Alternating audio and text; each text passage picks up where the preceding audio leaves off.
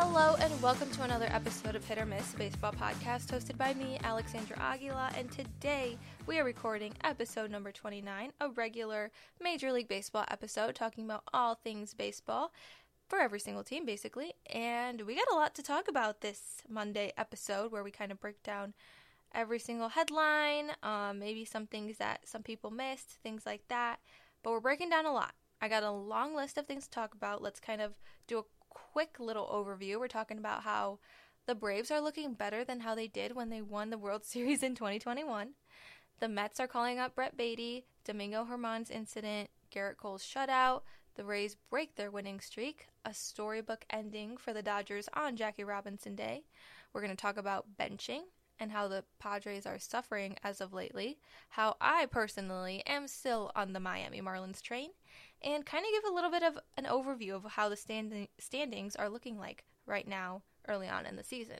So, a lot of things to talk about, and then a lot of things to kind of pay attention to, really. So, let's kick it off with our 2021 World Series champions, the Atlanta Braves, who are off to a phenomenal start, being 12 and 4 on the season. That's currently the second best record in baseball and first in the National League. They've only lost one series, and that's to the San Diego Padres. So, give them credit there. But besides that, they've looked great. It's pretty crazy because this is a team who has been doing well ever since they won the World Series. Last year they did really good, and obviously 2021 they looked really good, but this year it's kind of eye opening. And I think this is a team who's always been good, but just kind of flown under your radar because they aren't as popular worldwide per se like the Yankees are, like the Dodgers are, like the Mets are. So this is a team that not a lot of people pay attention to. And I feel like, you know, they really they are a good team on paper and they also have a lot of good players who kind of all gel together from different teams. And definitely seeing a new team this season as well with the leavings with the farewells from some guys. So let's talk about first. I want to mention Ronald Acuna Jr., who is finally back this season, 100% healthy, no bumps. Everything is looking perfectly fine health wise with him, and he's off to a phenomenal start. We know when we see that a lot of the times when players go through injuries like how Ronald Acuna did, it's hard to get back into that rhythm, especially with him being at such a young age. Uh, going back to what how you left your legacy when before you were injured is super hard to get back into the swing of things. But he has shown no hesitation so far. Last year he got a couple of starts, but ultimately really didn't get that full season. We didn't get that full sample size of what um, he was able to do. He played in the WBC this year and he struggled. So it was like a kind of a mixed emotions from Braves fans. It's like, okay, he didn't really do good in the WBC. I wonder how he's going to do good on this Braves team, but he's showed no hesitation and he's looking perfectly fine and perfectly okay. There's definitely nothing to worry about. While I feel like during the WBC, it was a little bit of like a not a panic mode, but definitely I think fans grew a little worried. But I think a lot, I think that's because also a lot of the times you see like players transition from that championship to, or that tournament to Major League Baseball, which is definitely two different things. But sometimes, for the most part, that consistency and that start and the way of swinging the bat stays the same. We've seen that in Randy Arozarena, who is did well during the WBC for Team Mexico and is continuing to do well right now on the Rays. And sometimes we see the opposite with Ronald Acuna Jr., who didn't do as well in the WBC, but now has put up really good numbers. So far, he has 25 hits. He's batting 373 with a 1.022 OPS and seven stolen bases, which I assume it's only going to go up from here. Um, so, yeah, I mean, really good stuff and really good stats putting up by Acuna, and I'm super excited to see how he kind of improves this season and definitely can see him go to how he was playing prior to 2021 before his injury during that stint. So, looking really good. Another guy I want to talk about, Orlando Arcia, who has gotten off to a really good start, especially uh, considering last year where it was a little bit rough for him. He was on and off and in the lineup some days. Some days he was not in the lineup, he was on the bench, or sometimes he wasn't even on the 40 man. So batting .33 right now and doing really well. So this is a guy that we've definitely seen improve um, in this short little sample size that we're getting here right now, but definitely guy to mention has been helping this Braves team. Uh, like I said, this whole team in general is really good. They have the second best OPS in the league. Currently, like I said, the best league, the best record in the National League. So definitely showing up and competing against, yeah, like their their opponents haven't been super hard, but at the same time, a win is a win, right? You have to win these ball games against the teams who you are predicted to win against, and that's what they're doing. So really good stuff by them, especially the guys from Oakland who we got a while ago are definitely showing up. Sean Murphy and Matt Olson being a few of them. Murphy with seven doubles already, and he's a guy that struggled ever since he got to Atlanta. Matt Olson has been probably one of the most underrated baseball players in Major League Baseball, especially now that he's in Atlanta. I feel like he's got kind of gotten more of that recognition just because definitely the publicity is different from being in Oakland to Atlanta. So definitely more publicity there, but I still feel like he's a guy that's been so under the radar. Um, but yeah, he's just been phenomenal ever since he got to Georgia. He's been playing really good baseball um, on both sides, but especially on the bat with 17 RBIs already, leading the team and is leading the NL. So a guy who's shown massive consistency throughout his whole career, pretty much. So, really excited to see how this year takes off for those two. But, like I said, I mean, this Braves team is looking really good, and it's hard to top how you were playing and how you were performing when you won the World Series. But right now, I mean, you're looking at a Braves team who could go on to compete for a long time. So, looks really good, and that is considering they lost their star player, their star shortstop, Dansby Swanson, who definitely did help those numbers from with the Braves from last season. And now he's on the Cubs. Now they have Ozzie Albies, Orlando Arcia up the middle, um, Grissom getting a few starts there. So definitely a difference, but they're still competing and they're still putting out really good numbers at the end of the day. And yeah, Dan- Dansby was definitely a big part of that team. Freddie Freeman as well, who this is their second season without them, but or without him, still putting up really good numbers, losing two of your star players. So honestly, I think this Braves team has a lot in store for the year, and I'm really excited to see where they go from here.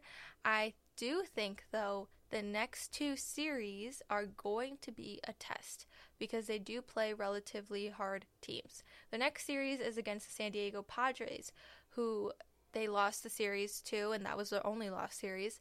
Um, and they didn't perform as well against them. And then they also go on to play the Astros, who we have seen are struggling um, a little bit, definitely different than how they played in their World Series. But um, still, I mean, this is an Astros team who has really good pitchers, who has really good players.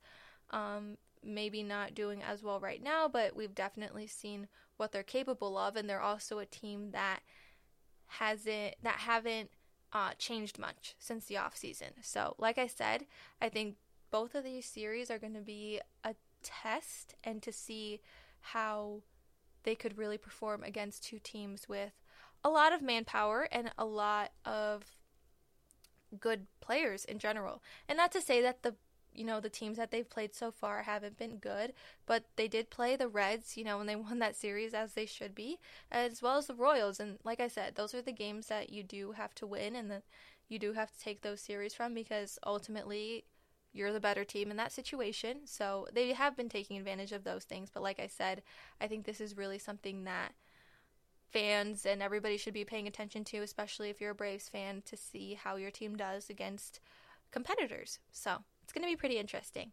But moving right along, let's switch it over to another team in that same division, the New York Mets, who are calling up their star prospect third baseman Brett Baty for the second time again in his career. He's a third baseman. He's currently 23 years old and bats lefty. Now, this is not the first time that we've been, we're going to see him in the major leagues. Last year, he did get a start, and he was um, on this team for a while. Not for a while, but for for some time. And he definitely did not perform like how they hoped. So it was a short little stint, but so far in AAA, he has excelled. In nine games, 35 at bats, he has a 400 batting average with a 1.386 OPS, already has five home runs and 15 RBIs on the season. So it's almost like you have to bring this guy up, right? Because he's doing too well. So with this, the Mets already said that they are going to bring him up, but they also now are going to have to decide who they're going to DFA. And if anybody has to go on the injured list, he's probably the first guy they're going to call up. So here comes the question is okay, well, who plays third base for the Mets? Eduardo Escobar. Uh, Luis Guillorme has been in there a little bit. So it kind of comes down to do we send them down? Eduardo Escobar being a guy who has played in the major leagues for a while now and is recently has has been with this New York Mets team, um, but previously was on the Diamondbacks and had really good games there. But currently off to a little bit of a rough start, batting 125. So definitely he's not putting up good numbers, and with that, Luis Guillorme has been put in his place, kind of taking a little bit of that playing time from him. So it's kind of hard when you're in that position because Eduardo Escobar is definitely a guy respected amongst the league, amongst the Mets organization, from the short time that he's been there, but that's just because he's a veteran guy, you know. Um, he's an older guy and you just have a lot more respect for him. So it's going to be tough for the Mets to make that call on who should be sent down or, you know, the logistics behind that. But I feel like if you are in the Mets organization, you feel like you have to make this move just because of how well Brett Baty is doing right now, and the team could really use it. I mean, like I said, this is a team in the same division as the Met. I mean, as the Braves. They're currently in second place, have a 10 and 6 record, but they also are facing some relatively rough teams in uh, the next few days. You know, starting the series with the Dodgers today, and then they go on to play the Giants get a little break with the Nationals, but then they go right back to playing the Braves at home, which is nice and definitely is an advantage. But at the same time, this is a Braves team that is doing really good, like I said, and you guys have always been neck and neck. It's always been the Mets and the Braves who have been two close teams together. So, um, I don't know. I feel like it's definitely going to be a hard decision to make. Um, and there are some worries that Baty's not going to perform like he has been doing in AAA, and the same consistency isn't really going to transfer over to the major leagues, which I get, you know, because it happens with a lot of players. It already happened once with him. So definitely a sense of worriedness, but I feel like this is something that the Mets need to do. Um, but is it worth sending down a veteran guy? Is the real question. So it's going to be interesting. It's going to be interesting to see when and you know, who they kind of bring him up and send down for. So that's something definitely to keep an eye on. But Brett Baty is just doing incredible right now and putting up some really good numbers in AAA for the Mets. Moving on, let's talk about the other New York team. The New York Yankees, who had a little bit of an incident a few days ago with their pitcher Domingo Germán, who had a little bit of an incident, like I said. Uh, so he was pitching and he was starting, and apparently he had rosin on his hands, which is legal to use because they have the rosin bag out there on the mound. On the mound, so this is something that pitchers are allowed to use. It's not a foreign substance. We know how pitcher how umpires are checking for foreign substances now, and you know, really dialing down on that aspect of Major League Baseball. But um, he had rosin on his hands. Apparently, it was like too sticky or something like that. The umpire told him to wash it off because it I guess it just couldn't be there couldn't be so much on his hands that what they found. Um, anyways, he came back out the next inning to pitch. When he came back and they checked him, he was done. Apparently, his pinky was still like stickier than usual. So they had Germán explain that you know he typically uses this and it's never been a problem. It's not a big deal. You know, just kind of sharing his side of the story to the umpires, right? And on the other side, the Twins manager sees that this is something that's not a problem, but this is something that's taking a little bit more of time, you know? So he's like, okay, there's obviously something up. Like, they're, they've been talking for a while now. He comes out of the dugout and he's like, you know, what's going on? He was like, and the umpires are telling him, oh, you know, it's not a big deal. You know, he just has rosin on his hands, um, but he had a little bit too much, too sticky. We told him to go wash it off, whatever. So now the Twins manager is upset. He's like, okay, well, we know that this is a legal substance. You know, that's not the point that he's trying to make there, but if the umpires didn't like it, that Germán had something on his hands and that he the umpires told him the first time that he couldn't use it or you have that to I guess the extent that he was and he didn't comply the first time, why is he still in the game? If he wasn't if he didn't if Germán didn't do what he was told to do the first time, which is being told to wipe it off, why was he able to keep pitching? Is the big question, and that's what the Twins manager was trying to fight against because it just didn't make sense. If the umpires first saw that it was a problem, why wouldn't they take him out of the game? You know, because if it was such a big deal to deal to issue with in the first place, it would make more sense for them to be like, all right, you know, you just can't have this. We gave you one warning and now you come back with it on again. Sorry, bud. Into the dugout you go. But that wasn't the case. And he went on to last six and a third innings with 11 strikeouts. And to make things like even more interesting, that's a career best for him. He didn't walk anybody and he only had three hits. So kind of suspicious there and i get to why the twins manager was upset because he really wasn't upset of what Germán had on his hands because like i said it's a legal su- substance pitchers use it uh, not to the extent where Germán apparently is using it i guess all over his hands and kind of really utilizing rosin as to his benefit per se so i i get why he's upset because at the same time like if the umpires found an issue with it in the first place, he didn't comply and he didn't res- respond to that and to the way that the umpires told him to, and now he's getting another free pass. It's like, dude, come on. You know, like, you didn't listen the first time. Why should you still be in this game? Right. And if it's obviously such a big deal that they had to, umpires had to be huddled up there and whatever. I don't know. It just seems like kind of a thing where the umpires kept giving Germán multiple chances and he didn't comply and they really didn't care and didn't do anything about it, which I think should have been a different story. Either way, the Twins manager got really upset. He was ejected. And yeah, I mean, I think this is something that was kind of expected, you know. Um, now with kind of the new rules against substances, you know, no Spider Tack, things like that, especially.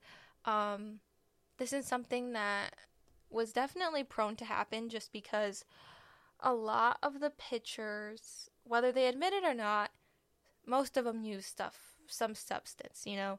Um, and it's really hard to find a pitcher that doesn't these days.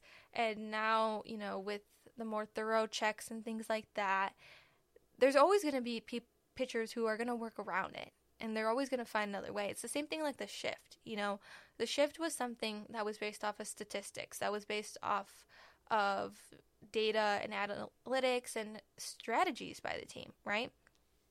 Now, with the ban of it, it's kind of like a way to increase the momentum of the game and keep things interesting, which is good. But again, there's a way around it because the rules aren't as strict. And now with this, I think it's it's another one of those examples where it's there's always going to be an alternative option. And this goes for the same thing with the pitch clock too. I mean, there's guys who are pretending that they need extra time because uh, I don't know, there was a bug in their eye or they had something in their eye or I don't know, some minor convenience injury just to add a little bit more time to that clock. So like I so this is just something that we're going to see and that we've already seen. And it kind of sucks that it's happening like this, but at the same time, there's always a workaround everything. Um, in this case, I feel like I understand, you know, the Twins manager's point why he was upset because it's a valid reason. I mean, if it was not that important and whatever, and why did you meet about it in the first place, you know? So I could understand kind of both sides of the story as well. So that's really what happened there, and I it's unfortunate, but I do think that maybe it's something we'll see more often and it's something that is just going to be part of the game now just because it's a workaround. And baseball players are pretty smart and they're always going to find a way to work around the rules. And that's just the way that the game is. So especially like it's one of those things where you establish so many rules that at some point the more the more strict you are on the rules and everything like that, it kind of does the opposite. And it kind of like begins for players to be more sneaky about it and to come up with different ways to go around these rules. So that's my thoughts on it, honestly. But like I said, just a minor incident, and it was it was kind of unfortunate for the Twins though, just because the way that he kept pitching and that they only got three hits and that he didn't walk anybody, had a career best of strikeouts. I don't know. Just something that I thought we should discuss and talk about because it's definitely something, like I said, that is going to happen more often. So that's really what went down over there with the Yankees and the Twins. Still keeping on that note with the Yankees in pitching, Gerrit Cole had a shutout game, pitched all nine innings, only allowed two runs with five hits, walked one, and struck out 10. 10! Pretty good stuff by Gerrit Cole, and now has a 0.95 ERA in the season. And I mean, this is a Gerrit Cole that everybody in the Bronx has been talking about for a while. Gerrit Cole has always been a popular guy, a name pitcher, but as are is he and underrated at times? I feel like, you know, with the talk of Shohei Ohtani, with the talk of Clayton Kershaw, Ben Ver- or Justin Ver- Verlander, Max Scherzer, Gerrit Cole's name hasn't really been in the mix for a while, and that's because he does have some rough starts sometimes. But I mean, this is a perfect example of why Gerrit Cole is still one of the best of the best. I mean, coming up with this, how many? There have not been many pitchers who can are able to pitch nine innings anymore. This is something that we've seen definitely decrease um, as we move forward in this generation. A lot of the times, some games are brought up by the bullpen, solely on the bullpen. So it's really hard to find games and to watch games where the pitcher lasts more than five or six innings because we see a lot of them come out by the fifth and sixth. So really good stuff by Gerrit Cole, though. Kind of just proves on why he still is a caliber pitcher and everything. Um, but yeah, really good stuff. And he was named American League Player of the Week, so definitely got credit where credit was due. But like I said, just really good stuff by him, and I definitely expect to see the same of that in the future and throughout the season because it's something that the Yankees could really need. So, really good stuff by him. Um, moving on, let's talk about how the Rays, the Tampa Bay Rays, break their lo- their winning streak and are now currently 14 and 2, still hold the best record in Major League Baseball and still hold that top spot of the division. But they now lost two games. The Blue Jays break their winning streak and beat them 6 to 3 the first game and then they also beat them 5 to 2 as well in the next game. Um, so yeah, I mean it just shows that the Rays are immortal and they're not um, some kind of crazy weird team. Um, they definitely are very good and definitely um, a team that is headed in a different direction than a lot of people I think assumed. Um, you definitely didn't have the Rays being undefeated in their first mm, 13 games of the season. For sure, was not a thing that a lot of people suspected. And if you were going to say which team would be undefeated 13 games in, your top answer would not be the Tampa Bay Rays. I don't even think you're top 10.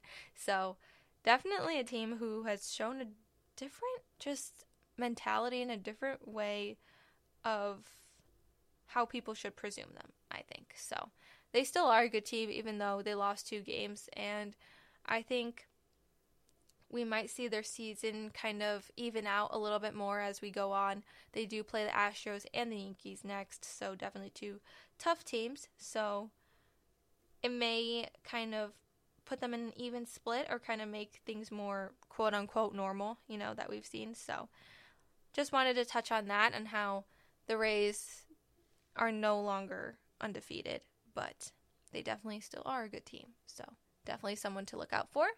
Um, moving on, let's talk about the Dodgers. The Dodgers have a great game on Jackie Robinson Day. The Cubs and Dodgers played in LA for a three game series, and on Jackie Robinson night, the Dodgers walked it off at the bottom of the ninth inning, scoring two runs to win the game after being down by one run the whole entire game until the ninth. So that was some stuff that like we see in a movie because how cool is that? Obviously, we know uh, Jackie Robinson m- more special in that LA area just because of the team he played on and such. So kind of see that happening did warm my heart, even though I am a Cubs fan, and it did hurt to lose that game just because thinking about it, we could have swept the Dodgers, but um, no, it was really cool to see uh, to get that walk off in LA on Jackie Robinson Day is something pretty cool. David Peralta, who came off the bench for a single off of Michael Fulmer at the bottom of the ninth to kind of score and to score those two runs and ultimately win the game was something really cool by him. Um, yeah, like I said, the whole game was one to zero Cubs until the bottom of the ninth. Uh, the Dodgers did end up losing the series. Um, and it kind of does make the Cubs rethink their closer situation. I don't want to go too deep on that just because I have an episode on Wednesday, April 19th, coming out about the Cubs. So just to kind of go through surface level stuff there, it does make the Cubs rethink their closer situation. Obviously, that bullpen is not as strong. And talking about guys, not like guys Keegan Thompson, Adbert Alzolay, Mark Leiter Jr., who we've seen. Um, kind of talking more of those eighth inning, ninth inning guys. Um, there really is no closer right now. And I think Michael Fulmer was one of those guys who could have been in contention for that position, but giving up this run makes Cubs rethink things. On Sunday's game, they did have Brad Boxberger close out that game, so maybe he's the closer. I don't know. But something that I always say time to time is that the bullpen should not really be addressed in a major way until the second half of the season. That's how I see it. Because if you can get to the second half with the bullpen you currently have, you're a really good team and you're a really caliber team. So hopefully that's something that the Cubs can do. But um, yeah, it definitely makes them kind of go through that situation a little bit more. But yeah, the Dodgers lost that series and they're currently sitting at eight and eight at second place in the NL West behind the Diamondbacks. But for some reason, they're still ranked a top 10 team. They're currently ranked at number 7. Now, this is not just because I'm a Cubs fan and my team was ranked at 18th. this is just because this whole entire process has just been so confusing because the Dodgers are not off to a good start, which is sort of rare, but we do know that they lost Justin Turner, Chris or not Chris Taylor. They lost Justin Turner, um, Cody Bellinger, mm, Andrew Heaney, um, some guys who've been within the, with the team for a long time. Uh, Gavin Lux, who's currently isn't playing, and but they also had some good players. You know, they have uh, J.D. Martinez, they have James Outman, um, Miguel Vargas, who is getting in those starts there, who's been really good as well. But they're eight and eight. You know, they're playing 500 baseball. They're in second place. The Cubs are also in second place, right? But playing 571 right now. And we're 8 and 6. We hold the better record, right? But we're still ranked at uh, like ranked on the lower side, which kind of doesn't make sense to me. Personally, I don't know how MLB does their rankings and this is not like a an attack or anything like that, but it's it's a little bit confusing because the Dodgers were ranked at number 7 and then we had the Braves at first, which is completely fine because the Braves have been a good team. And like I said, they're really good. The Rays at second, I, obviously, right? Then the Blue Jays. Okay. Then the Yankees. That's fine. You got the Astros. Okay. Then the Brewers. Maybe they should have been ranked a little bit higher, but that's okay too. But then the Dodgers. Okay fine, I guess. Then the Twins, then the Mets, and then the Padres. My only thing there is that there are teams on this list who are ranked higher than teams who have a better record. Okay? The Cubs are sitting at 18th place. And I'm just going to take it in perspective of my team, and I tweeted about this too, just to kind of get this in people's minds. So the Cubs are ranked in 18th. Like I said, we're 8 and 6 on the season, second place in the division behind the Brewers, two games back. Okay? we're currently behind the Dodgers, the Brewers, the Twins, the Mets, the Padres, the Guardians, the Rangers, the Angels, the Orioles, Mariners, Diamondbacks, and Cardinals. The Cardinals are in second to last place right now. They're not playing 500 baseball. Out of all of those 17 teams that are in front of us, we have, let me do the math here. there's eight teams on that list who have a worse record than the Cubs. So it's a little bit confusing, and I don't know what logistics, what math goes into that part of, you know, trying to figure out the power rankings and things like that. The Cubs were on Ben Verlander's top 10, so that's a good thing. But I don't know. Anyways, going back to, about the Dodgers, the Dodgers are a good team, and they've always been a good team. And I'm not saying that they're not going to be good in the future. I think they definitely are going to kind of snap out of this funk that they're in right now, and they're going to do really good for the foreseeable future right now not in a good spot, okay, I get that. But being ranked at number seven, when there's teams who have a better record, there's teams who are performing really well. The Cubs held the Dodgers this whole series. They've only scored six runs. The starting pitchers from the Cubs have been really good so far. And yeah, so have, you know, the Dodgers. The Dodgers played amazing, but they didn't win, right? So I don't know. It's just something that kind of bugs me because I don't know what goes on in that sort of realm and how do you figure out those rankings. But I do think that the Dodgers are a team that are struggling right now, and especially now it kind of it doesn't hit panic on their team, but it's definitely something to look into after Urias got his first loss of the season, but not a big deal because he still did really good and there's still a lot lot more games left for the season. So no panicking yet, but definitely a team who maybe shouldn't be ranked at what they are now. So that's just my take on it. But let's move on to benching and all of those things. So Javier Baez was benched mid game after he ran on a fly ball to the outfield with only one out. He thought there were two outs, so he forgot to tag, and a double play was in play, and the inning ended a lot shorter than it should have been. So that happened. Obviously, Baez was frustrated. He didn't know. AJ Hinch, Tigers coach, benched him right away. Um, he understood, right? In that case, obviously, you have to.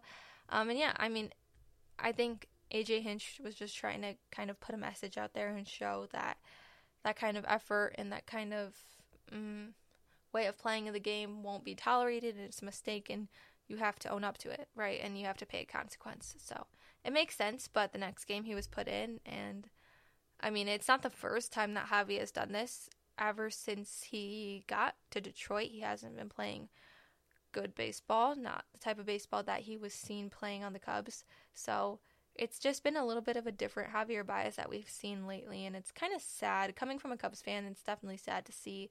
Um, but I mean, I think the defense is there. Offense has never really been there in some cases. Um, but yeah, just kind of hitting that struggle bus right now. But I think this is something that we've seen a lot with him, and I think benching players is something that is done just because uh, sometimes players get too carried away in some cases, and not that they need humbling, but it's order it's some, sometimes an act of humble like you need to be humbled and you kind of need to be put in place and shown that hey it's not okay to do these things. And yeah i, I get it. You're upset too and that's fine. But at the same time like there has to be a consequence. And that's i think what aj hinch was trying to show. No big deal. I mean it's really what we see time to time tyler o'neill on the other hand was benched by his coach marmol earlier this season because his base running wasn't 100% effort I guess, that he put into running the bases. Um, he was benched the next game, and the coaches, I, I guess, like Marmol's idea of benching him was in, you know, good spirits, I guess, in a positive way of, again, showing him that this is not something that you can do and that could happen again. But at the same time, I don't know. Like watching that video and seeing Tyler O'Neill run the bases, I mean, yeah, it wasn't a full sprint but it wasn't like he was, you know, walking at the same time too. I don't know. I think that incident is a little bit more controversial um, because Tyler O'Neill thought nothing was really wrong with his base running, and he kind of felt disrespected or just not. It kind of hurt for him when all of that was related to was released to the press and um, the things that Marmol said on air and just things like that about the situation. A little bit more different of a situation, but um, yeah, another thing with kind of just making sure players pay the consequence of their mistakes, which is something that I think I do respect in a way, but also in Tyler O'Neill's situation, um, maybe things should have gone a different way. So that's that. Moving on, talking about the Padres, who've been suffering a little bit as of lately. They're currently at eight and nine, third in the division um, and have battled against some tough teams, but have fallen short. Um, in most games, losing to tougher teams. Like I said, they lost the series to the Brewers and Mets, and this is a team who is not living up to kind of the expectations they were they were put at, or the standard they were put at in the preseason, just because of all the talent that they have on their team. Um, they did do well against the Braves and they won that series, but so far haven't really performed, like I said, to the standard.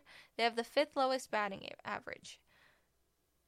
So, I mean, necessarily they're not terrible. They're not bad. You know, uh, they're playing under 500, but they're third in the division. Like I said, they're still a long season ahead of us, but some of their star players aren't doing well either, which is kind of a little bit concerning. Juan Soto is batting 172, and he struck out one. He struck out 16 times. Not something you want to see on a guy that you're paying a lot of money to. The Padres also don't have too hard of a schedule for the following series, and this is something that they should be able to kind of pick off at and just get a few wins in. They do play the Braves, and they did really good last series. Hopefully, they can carry that on um, and do good against them. And then they play the Diamondbacks, who have been doing really good as of lately, but also a team that I think they can compete against. And the Cubs, who are also kind of in that same realm with the Diamondbacks, kind of teams that are kind of picking up and starting to get those wins. But that I think that's a really good competition for the Padres, you know. So I think those teams that they are facing in a few for the following days are teams that are starting to get hot, and I do think that the Padres have a really good chance of beating them. So just a little bit of a bump in the road for the San Diego team, just because, like I said, they have a lot of talent on their team. They have Cronenworth, they have Soto, Machado, um, Ha-Seong Kim, who are really good players and have performed really good um, separately and on their own teams, and then um, prior to being on the Padres and things like that. But right now, aren't really putting up those numbers. So it's something that I would like to see get going for the Padres. Pitching wise, has been not bad. I mean, Yu Darvish has been doing what he does, and then but Blake Snell has kind of been off to a rough start. Um, last season, we know that he didn't really perform well. This season, off to a 6.92 ERA and has lost both of his starts. So, something again that has been struggling for the Padres is a little bit of that pitching. So, hopefully, that can start to get going and kind of start to really compete in this division just because uh, we know that the NL West is a tough division. And now all of a sudden, you have the Diamondbacks in here, you know, kind of in the mix of things. So, definitely something to look out for for the Padres the last topic I want to talk about is the Marlins because I've said it in previous episode, but I am on this Marlins train. Something about this team has gotten me going. They're currently eight and eight on the ser- on the um, standings, playing 500 baseball, third in the division. Have won two of their last series against the Phillies, and I want to say, let's see, they have one against the Phillies and the Diamondbacks.